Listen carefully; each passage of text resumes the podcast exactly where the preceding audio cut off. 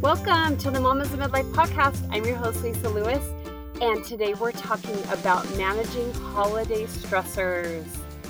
Hey, everybody. I can't believe that this is the week of Thanksgiving. It's crazy that this year's already coming to a close. What a year, right?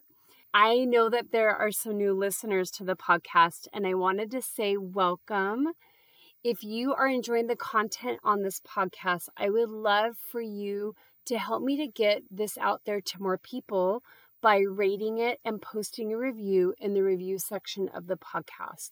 If you would take a minute or two to do that, that would be fabulous and I would appreciate it.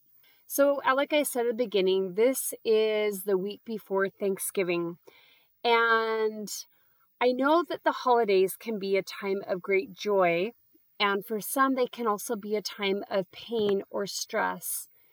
I wanted to give you some thoughts on dealing with two stressors that are more common during the holidays loneliness and family relationships.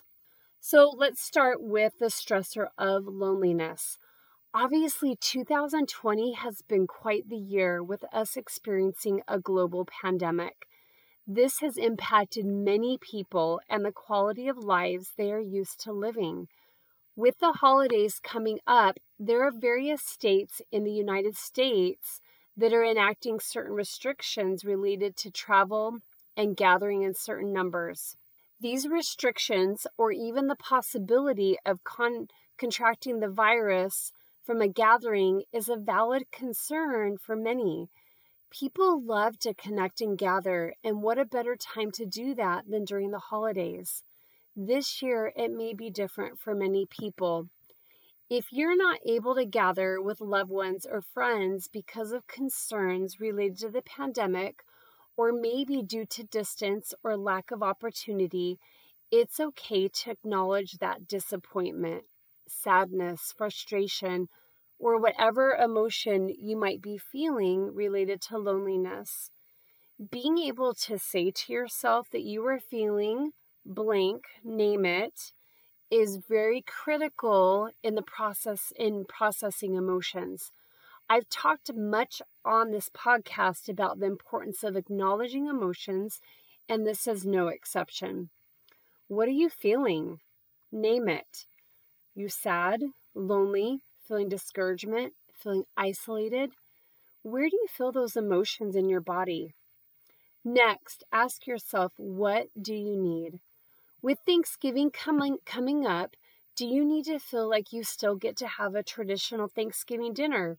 What options do you have? Do you make your own dinner with the things you traditionally love? Or maybe even consider ordering from a place that is doing a Thanksgiving type meal. Are you feeling like you need connection? Do not wait for others to reach out to you. Reach out to those you want to connect with. We are blessed to have technology so accessible to us. Set up a FaceTime or a Zoom call with family or friends. Are you needing to do something fun? Maybe it's watching one of your old favorite movies, going to a favorite park for a walk, playing a game, or doing a puzzle or maybe even starting a fun project. Maybe it's reaching out to someone else that you know is lonely as well. Sometimes our loneliness is a reminder that there are others experiencing the same feelings and we could connect with them. When we experience feelings of sadness, loneliness, or discouragement, it's important to acknowledge it and allow for it, but also ask what you're needing we can be the ones to give to ourselves what we are needing. Sometimes we just have to ask what it is we need. Another thing that can be helpful related to loneliness during the holidays is to look at our thoughts. What are some of your thoughts? Some could be this isn't fair that I can't be with family. This pandemic is ruining all the fun things. This Thanksgiving or Christmas is going to be so boring. I feel forgotten. If you are facing a situation of not being able to be with family or friends, what are your thoughts about it? Write them down. Once you have awareness around what your thoughts are, then ask yourself if you want to keep those thoughts or if they are contributing to the feelings of loneliness and isolation. If you want to feel different, you can change those thoughts through creating new thoughts that you can believe. Here are a few that might be helpful. I'm so grateful for the friends and family I have. I can find new things to do this Christmas slash Thanksgiving that I enjoy, such as, and then fill in the blank.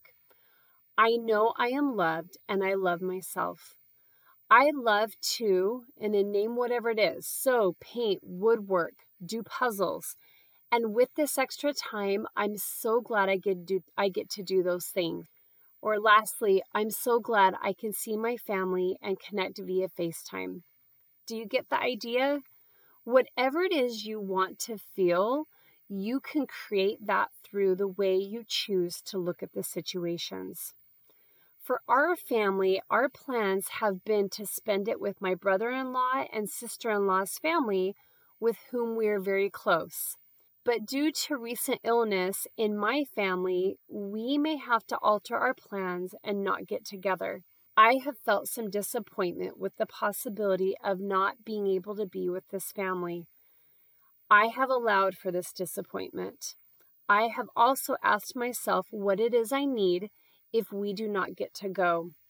I have concluded that if we do not get to go, I will enjoy some time at home with the family I have with me, watching football, movies, and maybe playing some games. I would also look into possibly ordering a meal as I wouldn't want to cook for so few people. And I also know that I would have the need to be involved in some projects possibly some organizing projects, putting up my Christmas tree with new decorations, and maybe even doing some much needed yard work. I can create thoughts of I can use this extra time at home to be with the family that is here and do some things that I would like to do. One last thought on loneliness be aware of the media content you take in. If getting on social media and seeing different family and friends posting about being together during Thanksgiving or Christmas is contributing to feelings of loneliness, consider less time on social media and maybe some more time for nurturing yourself. The second stressor I want to address is related to family relationships. Even though we love and crave connection with others, there can still be situations that may cause us some heartburn related to family relationships. Maybe it's that person that tends to see the glass half empty and tends to complain about many things. Or maybe it's the person that has a hard time managing how much they have had to drink. Or maybe it's the person that wants to debate with you or others related to politics or other current affairs. Let's be honest, some family relationships can be so rewarding, and at the same time, some can be so challenging. If you find yourself being annoyed, frustrated, or concerned about a family member, the same thing will apply as with loneliness. Acknowledge what you are feeling and also ask what you need. Maybe allow yourself to be present for a period of time and then take a break by going to the bathroom, offering to help clean up, take a walk, or maybe even going on a drive. Maybe you allow for just a certain amount of time to be with the family. You determine what your limits are and honor yourself by respecting those limits that you set. It's okay to take care of yourself and spend whatever time you want with the family. Also, being aware of your, of your thoughts related to family members. Here are a few thoughts that could be helpful if you start to find yourself feeling annoyed, frustrated, or maybe even overwhelmed with certain family members. Here are the thoughts I don't know what they are struggling with. They are doing the best they can. There may be things I don't know about them that are going on. I appreciate this about them and then name what it is. Maybe they're going through a challenge and it's impacting how they are showing up maybe consider ways to cultivate love and compassion by finding ways to compliment them or to do an act of service and kindness for them. One of my favorite ways to show up at family gatherings is through serving by offering to either clean up or to help with meals. Cultivating thoughts of gratitude, even if it's not about the person directly, can really impact how we are feeling. So, whatever your holiday plans entail this year, I hope that these thoughts on potential stressors related to loneliness or family relationships will be minimized through acknowledging your feelings, asking what you need, and also having an awareness of the thoughts and how they might be impacting you. I hope that you all have a wonderful Thanksgiving week and that you make the best of whatever situation you have. I will see you next week on the Mamas in Midlife podcast.